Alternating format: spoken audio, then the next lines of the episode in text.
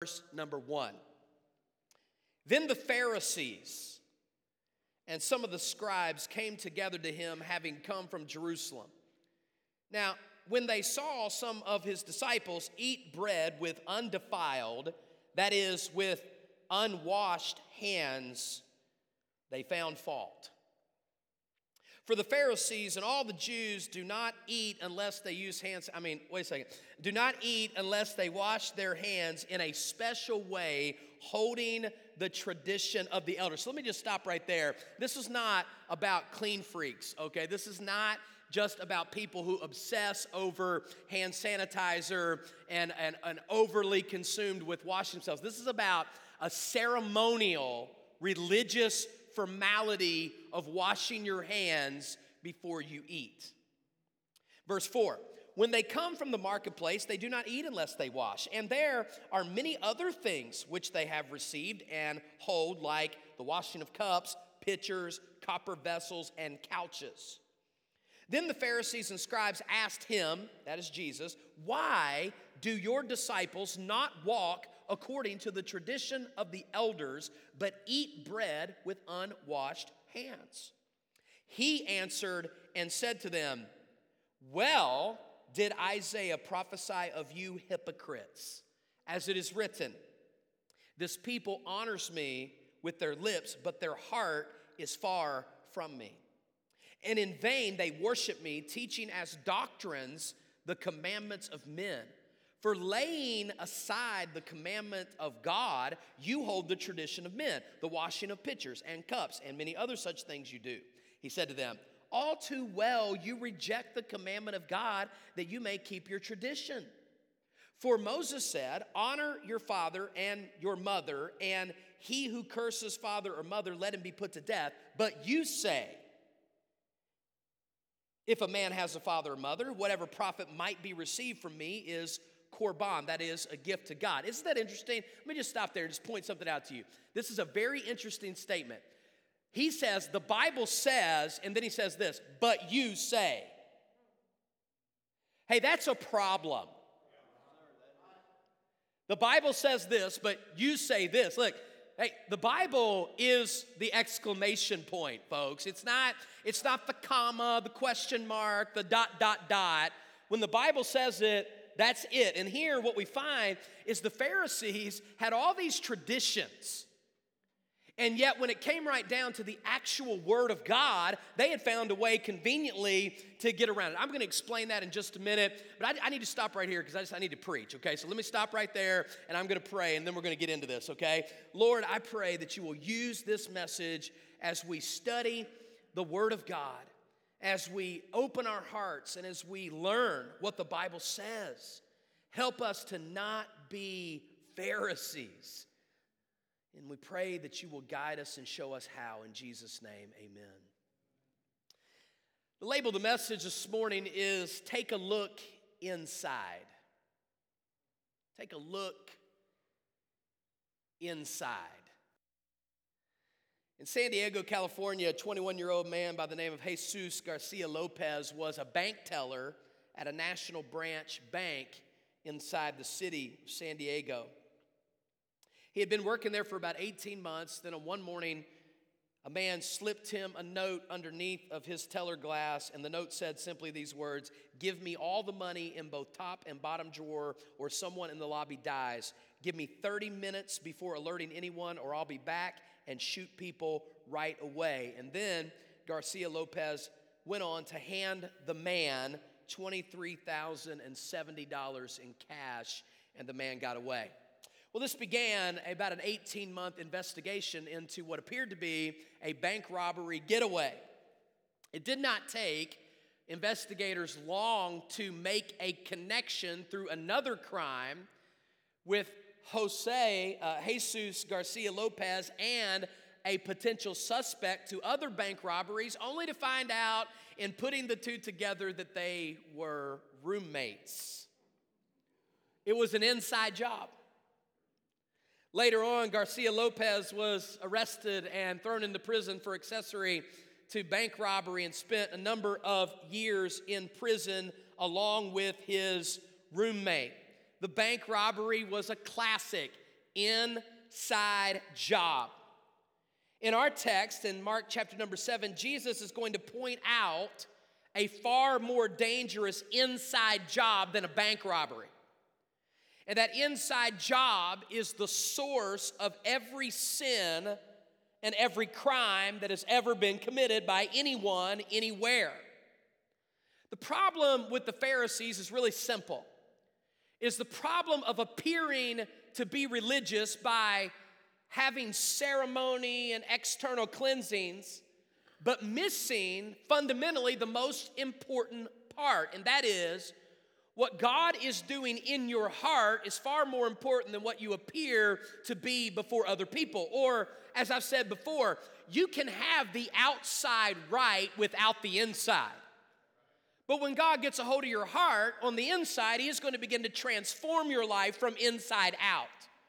The scary thing about religion is that religion can become very external. Religion can become very showy. Religion can become very uh, formalistic and following a bunch of rules and expectations that religious people put on you. But Jesus is going to point out in this passage that the Pharisees, although they looked and appeared to be religious, they were not transformed by the gospel of Christ. And so he's going to share with us the danger of external religion. And through this passage from verses 1 to 23, we're going to see three warnings that God gives us in this passage as it relates to Pharisees. And the first one I want you to see is in verses 1 through 5. The first warning that God gives us about avoiding the sins of the Pharisees is that we must beware of becoming a critic of others. Beware of becoming a critic of others. Man, you want to know what's interesting about religious people sometimes? They always have things in a tightly neat package box, and they always seem to have an answer about everything, and they always seem to have an opinion about everybody. I was listening to somebody uh, one time talk about a Christian music artist of all things, and I just I remember setting the conversations going, I just can't believe I just heard that. They were, they were actually describing and talking about why they didn't appreciate this person because of the way they sang and the way they held a microphone. And I just stopped to myself and thought to myself, where is the end of all of this? The only people that like Pharisees are Pharisees. And Pharisees have an opinion about everybody and everything in the world, and they've always got the right answer about everything, and everybody that's not just like them is always wrong. And that's what you find in verses 1 through 5. By the way, I want to spend more time in my life critiquing myself than critiquing others.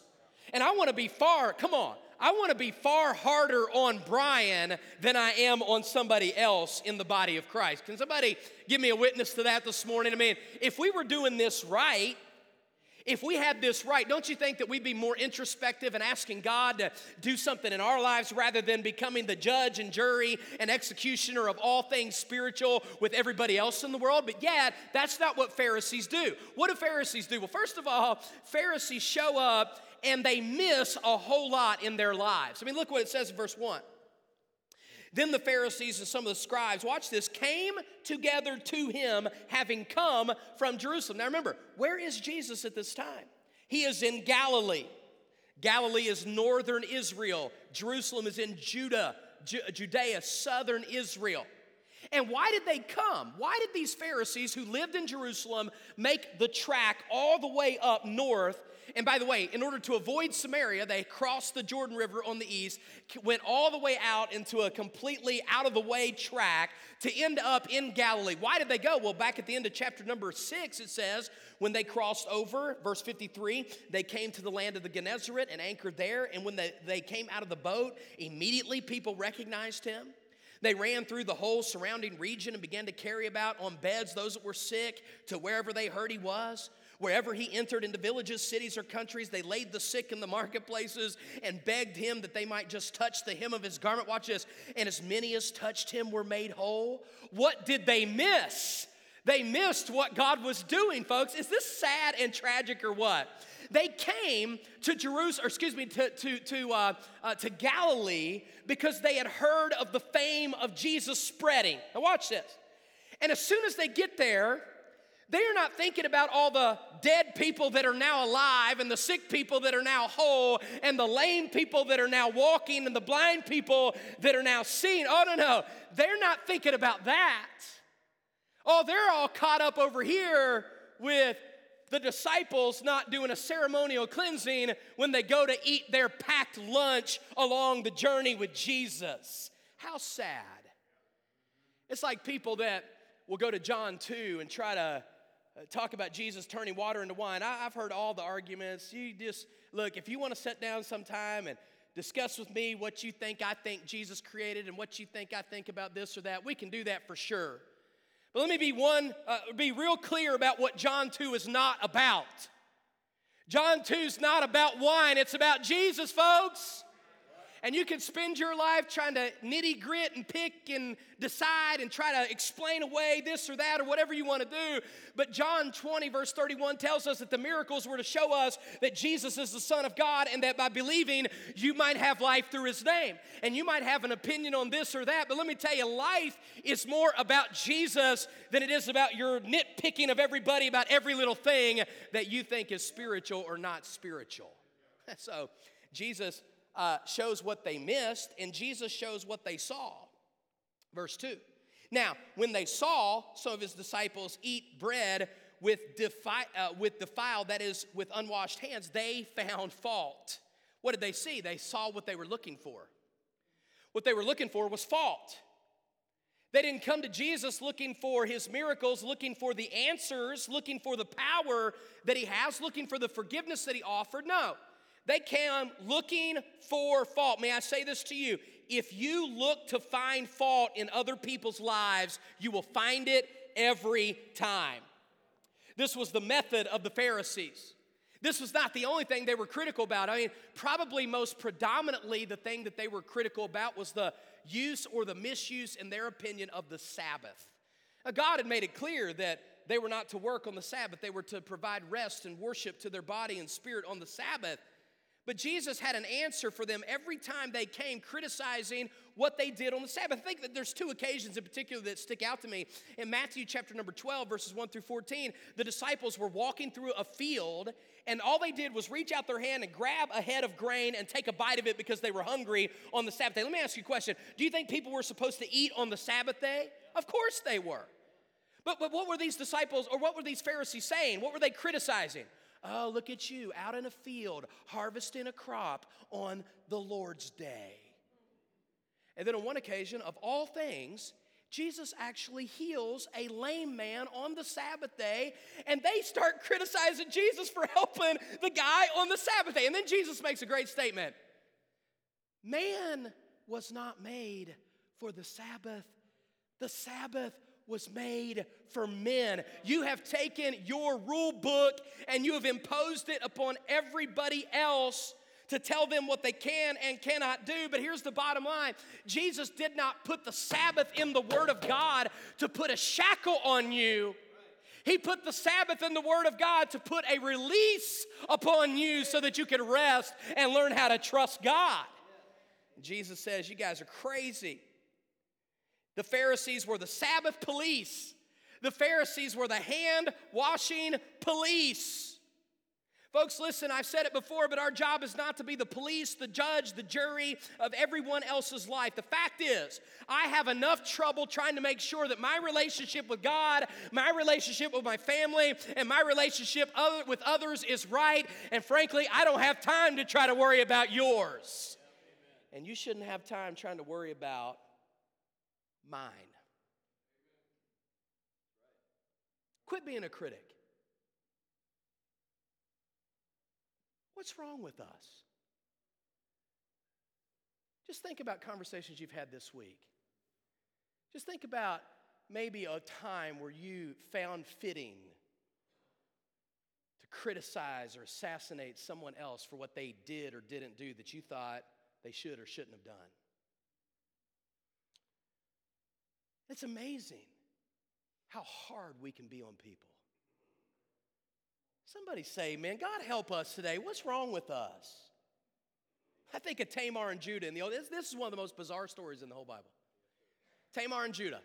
Judah By the way, this is in Genesis, I believe, 38. Genesis 37 through 50 is all about J- Joseph. There's one chapter in 37 through 50 that's about Judah. It's almost like, meanwhile, back at the ranch, everybody's crazy. Joseph loves God. Meanwhile, over here, Judah's a psycho. Look what he did. Look what he did. God blessed Joseph wouldn't even sleep with Potiphar's life. And look what, hey, look what he did. Right? So Judah, what's Judah do? Well, Judah has wicked sons.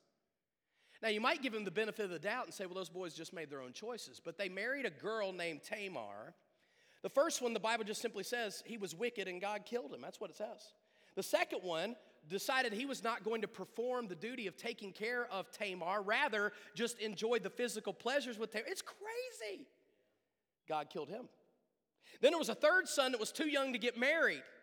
So Judah says to Tamar, I want you to go back home and go back to your mom and dad's house. And when Shelah is old enough, I'll call you back and we'll get married. Well, as the story goes, Shelah has grown up. And by the way, when the Bible just sometimes says it came to pass, this is years. This poor woman has waited for years for this man to do the right thing. She realizes he's not going to do it. So, what does she do? Well, she decides to go where he always goes and hangs out and parties with his buddies.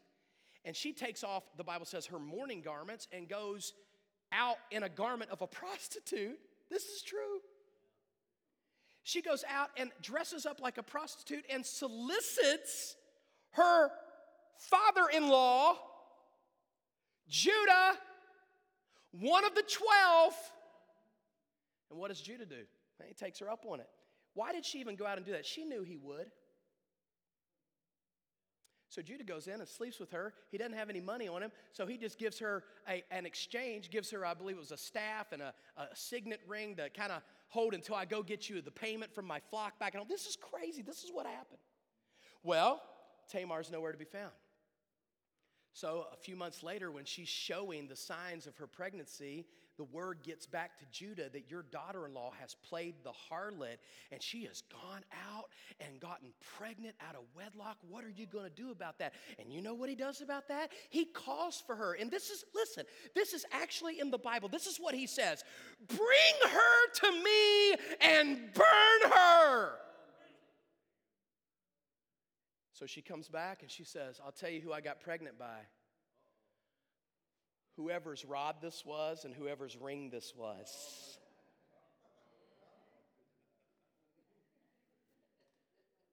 What arrogance, what crazy talk.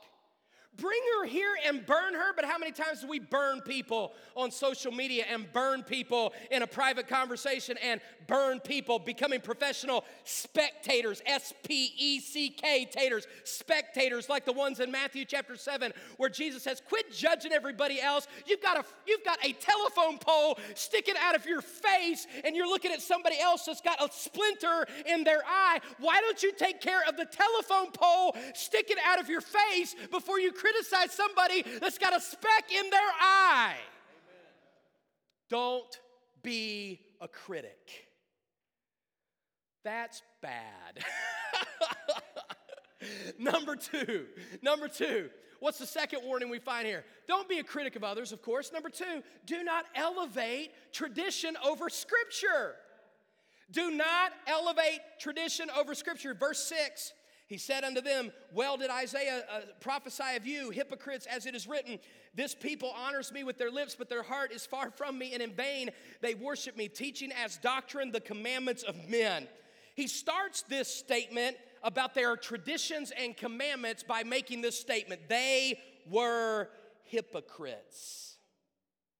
What is a hypocrite? Well, what it means is while they were criticizing other people for their failure to follow traditions, they themselves were, in fact, not keeping God's word. That's the definition of a hypocrite appearing to be something that you're not. Guys, do you know how the word hypocrite developed? It's, it's an interesting word. The word originally was given as a statement of something that someone wore in a play, a mask. And when you came out on the stage and you were playing a particular role, you would put a mask on to play that role. Well, it was an innocent word at the beginning, but what happened is the word became a negative word. It began to describe people whose lives were like living on the big screen. They had a mask for church, they had a mask for synagogue, they had a mask for work, they had a mask for their kids, they had a mask around their wife, and every little place they went was like a scene in a drama. Your life was never intended to be a playwright. Your life is not intended to be an acting show. Your life was never intended for Broadway. Your life is intended to be authentic and real. And Jesus points out to them that while you seem to be religious, the fact of the matter is you are not. I'm uh, next week at the conference starting on Thursday. Uh, I, one of my really good friends is coming. Pastor Brent Armstrong used to be my pastor in uh, South Carolina years ago, and he's coming with a couple folks from his church, and you'll get to meet him this week. And he, one time, gave me, gifted me a Rolex. In fact, I'll never forget it. We were, we were, we were in chapel in California at a Bible college chapel, and he used it as an illustration. And, and, and at the end of the illustration, kind of the climax of the illustration, is he actually turned around and just tossed it to me right on the platform. And boy, I grabbed it in my hand. I looked, I thought, wow, that's really cool. The only problem was the sermon that he was illustrating was on hypocrisy. And the Rolex was purchased in China intentionally as a fake, just to use as an illustration for the sermon. So while he gifted me a Rolex, it was in fact a fake Rolex, and I knew it when he gave it to me. It was the point of the story. It looked like a Rolex. It worked like a Rolex. It even had similar weighting as a Rolex. If I were to hold that Rolex up against one in a store to the naked eye, you would not know the difference. Just like the average Christian that walks in church, you look down the row and you look all around the auditorium, everybody relatively looks the same, but it is for some people a nomination for a Grammy Award of Best Actor. Jesus says, You guys are hypocrites. Secondly, he says, Your mistake is this that you have actually taken God's word and you have laid it aside while you have elevated the traditions of men. Now, let me explain this really quickly. What was the commandment of God? Answer the Bible. He says, Moses said this. That's in the Bible. The traditions of men were what we would call external applications of biblical principles. Um, in fact, formally in Israel, they had a collected group of them. They were called various things throughout time. They became the Talmud, is what it was called. It was, it was an actual book. It would be like going down to the bookstore and buying a book on marriage. Maybe it was based on biblical principles, but maybe it gave you some pointers that, that weren't necessarily biblical or right or wrong. They just were based on truth. Here's the problem the book about marriage became bigger than what the Bible said about marriage. Are you following me? The book about marriage, the book about money, the book about dress, the book about music, the book about Bible translations, the book about whatever became more important to these people than the Bible itself. And these became big deals. I mean, they lived by these so much so that they found convenient ways to elevate the traditions of men even above the very word of God. And he gives us an actual example here in the Bible about what they did. So it's kind of weird. It sounds weird to us, but look what he says in verse number uh, uh, verse number eight. He said to them, "All too well you reject the commandment of God that you may keep your tradition." Here it is. For Moses said, "This is what the Bible says: You are to honor your father and your mother." He who curses his father or mother, let him be put to death. But you say, if a man says to his father or mother, whatever profit you may have been received from me is korban. Now, let me stop and explain what's going on here. Basically, what's happening here is that one of the ways in which Israel were to take care of or honor their aging parents was to meet their financial needs when they got older. You want to know one of the saddest industries in the whole United States of America is the nursing home industry? where lonely people who have nobody to care for them and love for them get sucked away and not visited for years and years and years. I did not say the use of a nursing home was wrong. Please do not misquote me. I said one of the saddest things you see sometimes is when that happens. And these men were responsible to take care of their parents in their aging years. Are y'all following me so far? That's what he said. But then, here's what you say I know I'm supposed to take care of my mom and dad with the money that I have, but if I designate some of my income or some of my housing as korban. That was an actual word to the Hebrews. It literally means gift, sacrifice to God. It means you could take anything, they had decided that you could take anything that you owned and designate it over here that this is God's. Therefore, I cannot use that to take care of my parents, something God's already told me to do because I decided to use it for God. Hello, everybody! No, the way you use it for God is by doing with it what God said to do with it. And there, they actually ignored God's word through their traditions. I love what William Barclay said about this. Listen very carefully because this is where this is where rubber meets the road. Jesus was attacking a system which put rules and regulations before the claim of human need. What is the first and greatest commandment in the Bible? Love God with all your heart, soul, and mind. What's the second one? Love your what? Love your neighbor as yourself. And what was going on in this passage? There was a human need. Your parents need to be taken care of. And that is what the law was intended to do make us love God, make us love one another. And what did they do? They ignored loving your neighbor as yourself in order to fulfill a religious tradition of men. This is the mistake of our day. How do people become critical? When you love you more than you love somebody else.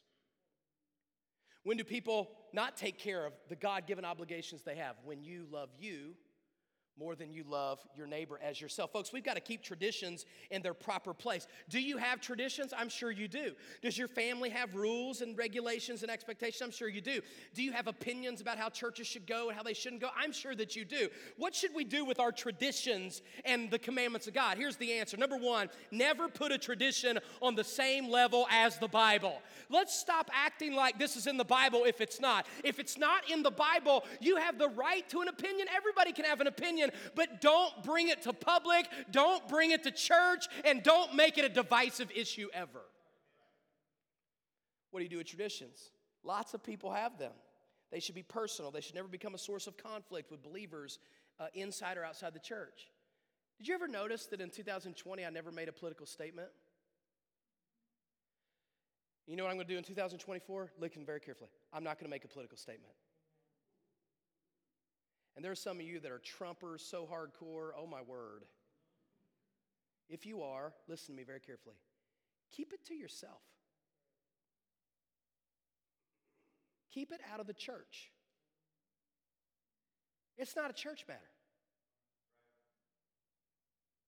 And what are you going to do? You say, you say, I don't care. I don't care what anybody likes. I don't care. Okay, what are you going to do? Here's the question. What are you going to do with somebody who's come to this church for the first or second time, they wouldn't know Jesus if he smacked them upside the head with a dumbbell. And your message is Trump rather than Jesus. What did you do? You immediately alienated them. And you made them feel like you can't even be a Christian if you're not a Republican. I got news for you, friend. Being a Christian has nothing to do with Donald Trump or being a Republican. Being a Christian has everything to do with Jesus. You, do I have an opinion? Yes. Do you want me to tell you my opinion? You probably do. Am I going to? Probably not. And that's just one example of how you can take something and put it above. How about how about right what's right in front of us, folks? How many do you know how many churches have been destroyed over the coronavirus? How many opinionated Christians because of their, their belief in conspiracy theories, their belief in mask or not mask, Listen to me very carefully. I will never stand up here and proclaim what should or should not be. You do what you're supposed. I tell you what we all should do. Why don't we just do? Why don't we just be smart? If you're sick, stay home for crying out loud.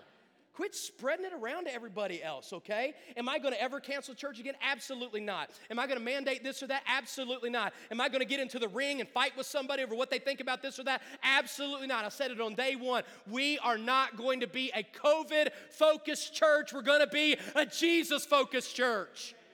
And that's just a few examples how we can actually start fights, start wars on social media about our opinions about this or that, and the whole time we're ignoring the great commandment love your neighbor as yourself. Beware of elevating your tradition or your opinion over Scripture. And finally, beware of missing the heart of the problem. Beware of missing the heart of the problem. He goes on and says in verse 14, now he is, he is he has now scolded the Pharisees. And now in verse 14, he's going to change his direction of who he's talking to. Look at verse 14. When he called the multitude to himself, he said, Hear me, everyone, and understand. Watch this. There is nothing that enters into a man from outside which can defile him. But the things that come out of a man, those are the things that defile a man. Watch it. If anyone has ears to hear, let him hear. So now, the Pharisees have left mad. Now Jesus turns to the crowd and says this Guys, guys, guys, guys. What if you eat food with non ceremonial cleansed hands, the food that goes into you is not going to defile you. He says it's what's already in you that defiles you. If you have ears to hear, let him hear. Now, look at the next verse. Look at verse number 17. When he entered into a house away from the crowd, his disciples asked him concerning the parable, What were you talking about out there? What did you mean by uh, what goes out and into a man? And now look what Jesus says. Okay, are you also without understanding? Verse 18. Do you not perceive that whatever enters from a man outside cannot defile him? Because it does not enter his heart, but his stomach. This is so basic. Eating food is not going to defile your heart because it doesn't even go to your heart. Does anybody need any further biological explanation of what Jesus is talking about here?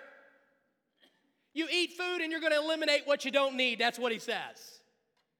So quit acting like eating a certain food or not eating a certain food or washing your hands or not washing your hands has anything to do with your heart because it doesn't. So, is everybody okay so far? Can I get at least an amen? Y'all are kind of looking at me funny. That's what it says.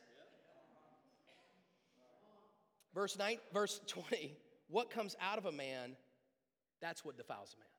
Now, watch, he's going to explain this. Watch this. Here's what comes out of a man, a man evil thoughts, adultery, fornication, murder, theft, covetousness, wickedness, deceit, lewdness, an evil eye, blasphemy, pride, foolishness. I'm not going to take all the time today to explain each one of those. It should be obvious what Jesus is saying. What he's saying is, out of the abundance of your heart, your mouth speaks. You murder because you have hatred in your heart. You lie because you're deceitful in your heart. That's what he's saying. What is the point of what Jesus is making? While the Pharisees are over here making a big deal about the outside, here's what I've come to do I've come to change the heart of man. This is what the new covenant was all about. The Old Testament, they got covenants, they got Mosaic covenants, they got Abrahamic covenants, they got Davidic covenants. And what did they do over and over and over again? They broke them over and over, and God gave a new covenant always, always, always. And with every covenant came a promise of the Messiah that would come. And finally, when they were in Babylonian captivity, Jeremiah finally makes it clear to everybody what he's been talking about this whole time. I'm going to bring a new covenant, not one written in the stones, but one written in the fleshly heart I'm going to forgive your sins and I'm going to change your life. That's the new covenant. That's what Jesus said in 1 Corinthians 11 23. This is the new covenant in my blood. This do as often as you drink it in remembrance of me. What is the new covenant? It's in the blood of Jesus, friend. What is the new covenant? It's in the death and burial and resurrection of Jesus. That's why Hebrews said, and for this reason, He, Jesus, is the mediator of the new covenant by means of death for the redemption of the transgressions of the under the first covenant that those who may uh, uh, who, uh, who are called may receive the promise of the eternal inheritance. What is jesus saying? He's actually saying this the heart of the matter is a matter of the heart. How many of you are glad today that there is such a thing as a new covenant? Meaning that your law breaking, which is endless, has one and only remedy that somebody would clean up your mess for you. Because you done messed it up. There's only one person that can clean up your mess because, hey, because there's only one thing that can clean up the mess. Without the shedding of blood, there is no remission of sins. Friend, there's only one thing that cleanses the mess of sin, and it is the blood of Jesus Christ. Why is he the mediator of the new covenant? Because he died and shed his blood, and the shedding of blood is the only way of forgiveness. What are we talking about here? We're talking about you don't need religion, you need Jesus. My very first Sunday at Harvest Baptist Church here, I was greeted shortly after walking in the auditorium by a guy named Josh. And I knew Josh. Josh took one or two classes from me in seminary out in California, and I was really excited to see him. Quite, quite honestly, I was so uncertain about so many things in those first early days of the church. To see a familiar face was exciting, and, and to learn that Josh actually lived here in Jacksonville and was a owner operator, or was, was trained to be an owner operator at Chick fil A. And uh, so Josh started coming to our church. I found out shortly after Josh started coming to our church that Josh's heart was only operating at 20%. He had heart failure, and he was only 24. It was a really tough situation. And I remember a couple times early on in that first, like at first semester, I'm a, I was a college teacher, semester, first uh, fall of the year, that um, Josh was hospitalized. Aaron, I think you were with me. Uh, going down to Baptist South, going up to the third or fourth floor, walking down the hallway, and going in Josh's room. He was curled up in a fetal position. He looked a strange color of light green and tan mixed together. And I, I just thought, man, he's going to die. He's going to die. And they expedited his heart transplant at Mayo Clinic. And uh, just about a month later, he got the call that a heart came in. I'll never forget, man. I rushed down to Mayo and ran into that hospital, and nurses were running around and they were getting the uh, anesthesia ready, and the doctor was coming in. They were doing all these checks. It was just this bizarre. This thing happens fast. And we prayed together, prayed with the doctors, and a few hours later, Josh had a new heart. Seven days later, he walked in to the auditorium on a Wednesday night on his own feet. Was amazing. He was a brand new guy. He had no more heart failure. Josh struggled with a lot of things. I come to find out some of those things in all the times that I spent with him. His new heart gave him, as you probably heard before, kind of a new lease on life. And he got very serious about his relationship with God afterwards. So much so that he decided to check himself into a counseling place to get some help in some areas that he had struggled with his whole life. And while he was checked into that place up in Illinois, one night Josh peacefully went to sleep and never woke up again. I remember getting the call from his dad, and we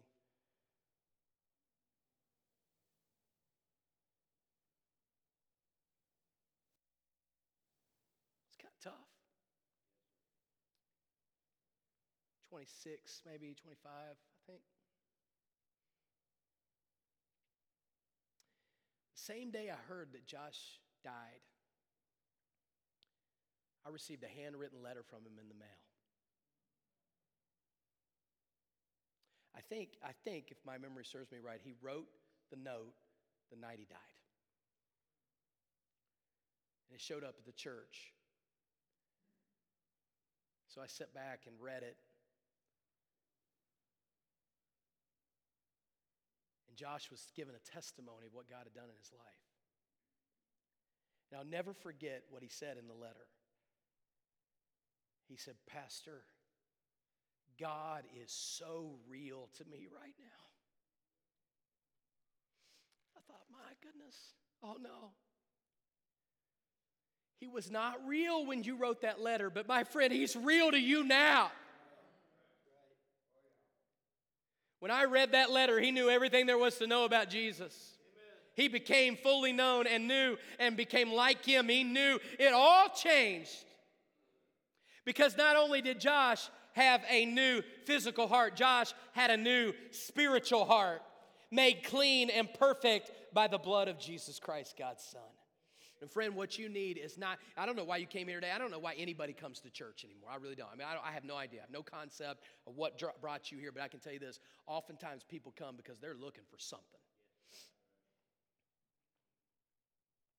What you need is not to try to dress it up and make yourself look better and be a better you and have a new and improved whatever. That's not what we need right now. What you need is you need Jesus Christ. You need Him as your Savior. You need a brand new heart. And for some of you that grew up in more of a conservative, strong background, you need to have, you, you seriously, you need to have your heart checked. Because if you're not careful, you become that critic that's elevated tradition over Scripture and you become that person that nobody ever wants to be around except for you.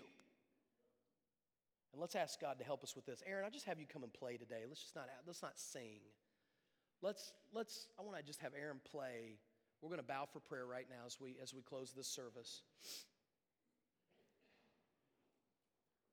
I want to ask you a couple questions. Number 1, is there somebody here today that needs Jesus Christ to change your heart. You do not have the assurance of a personal relationship with God, but you know you need more than religion. You know you need more than just a new routine, a new way of doing things. You need somebody to cleanse and change your heart. Is there anybody like that here today? Preacher, pray for me. I need a new heart. Man, I need God to change my life. Would you just slip your hand up? Say, That's me, preacher. I'm, I, I thank you. God bless you. Amen. I don't need religion, man. I need a relationship with Christ. I want to know for certain that I have that relationship with Him, that I've been cleansed and forgiven of my, of my sins. How many of you would say this, preacher? I tell you, man, I'm a Christian, but I, this message about the Pharisees challenged me because I find myself there so often Look into the checklist. Look into the rule book for my validation. And then becoming critical of other people that don't line up just like me. That's easy. And I don't want a fake, hypocritical appearance of a religion. I want to be, I want God to have a hold of my heart. And I want to be a follower of Jesus in a real way. How many say God spoke to you today? Would you just lift your hands and say, God spoke to me? I don't want to be. Praise the Lord. Hey, would you look this way real quick? Look, I don't ever try to manipulate anything here. That's not me. But I'll tell you one thing I like I like these steps. These steps mean you can kneel without hurting your knees. Those little sticky things in the floor, they hurt, don't they? You know what's good for you to do? I'll tell you what's good for you. Every once in a while, you just need to come, just like the song said, come just like you are. Just come to the altar and spend some time in prayer. Ask God to help you with this. And if you see somebody that you want to pray with, why don't you go pray with them? That's being the church. Amen. Let's all stand as Aaron plays. If you want to come, just come on. Let's come and pray today. God, help me not to be a Pharisee. Help me not to be a hypocrite. Help me to be a person with a genuine faith. Help me not to be just an appearance of religion, critical and judgmental. I want to invite anybody that would like to, that would be comfortable praying with somebody. I want to invite you to come. There's folks here. You can just pick somebody and have a word of prayer with them, man. It's okay. We got to be people that are sensitive to the Holy Spirit and His leading to give somebody the encouragement that they need to be there. I hope you would. I hope you could. And otherwise, just take all the time you need. Man, I want I want to be genuine. Being religious never helped anybody. Having a heart for God does.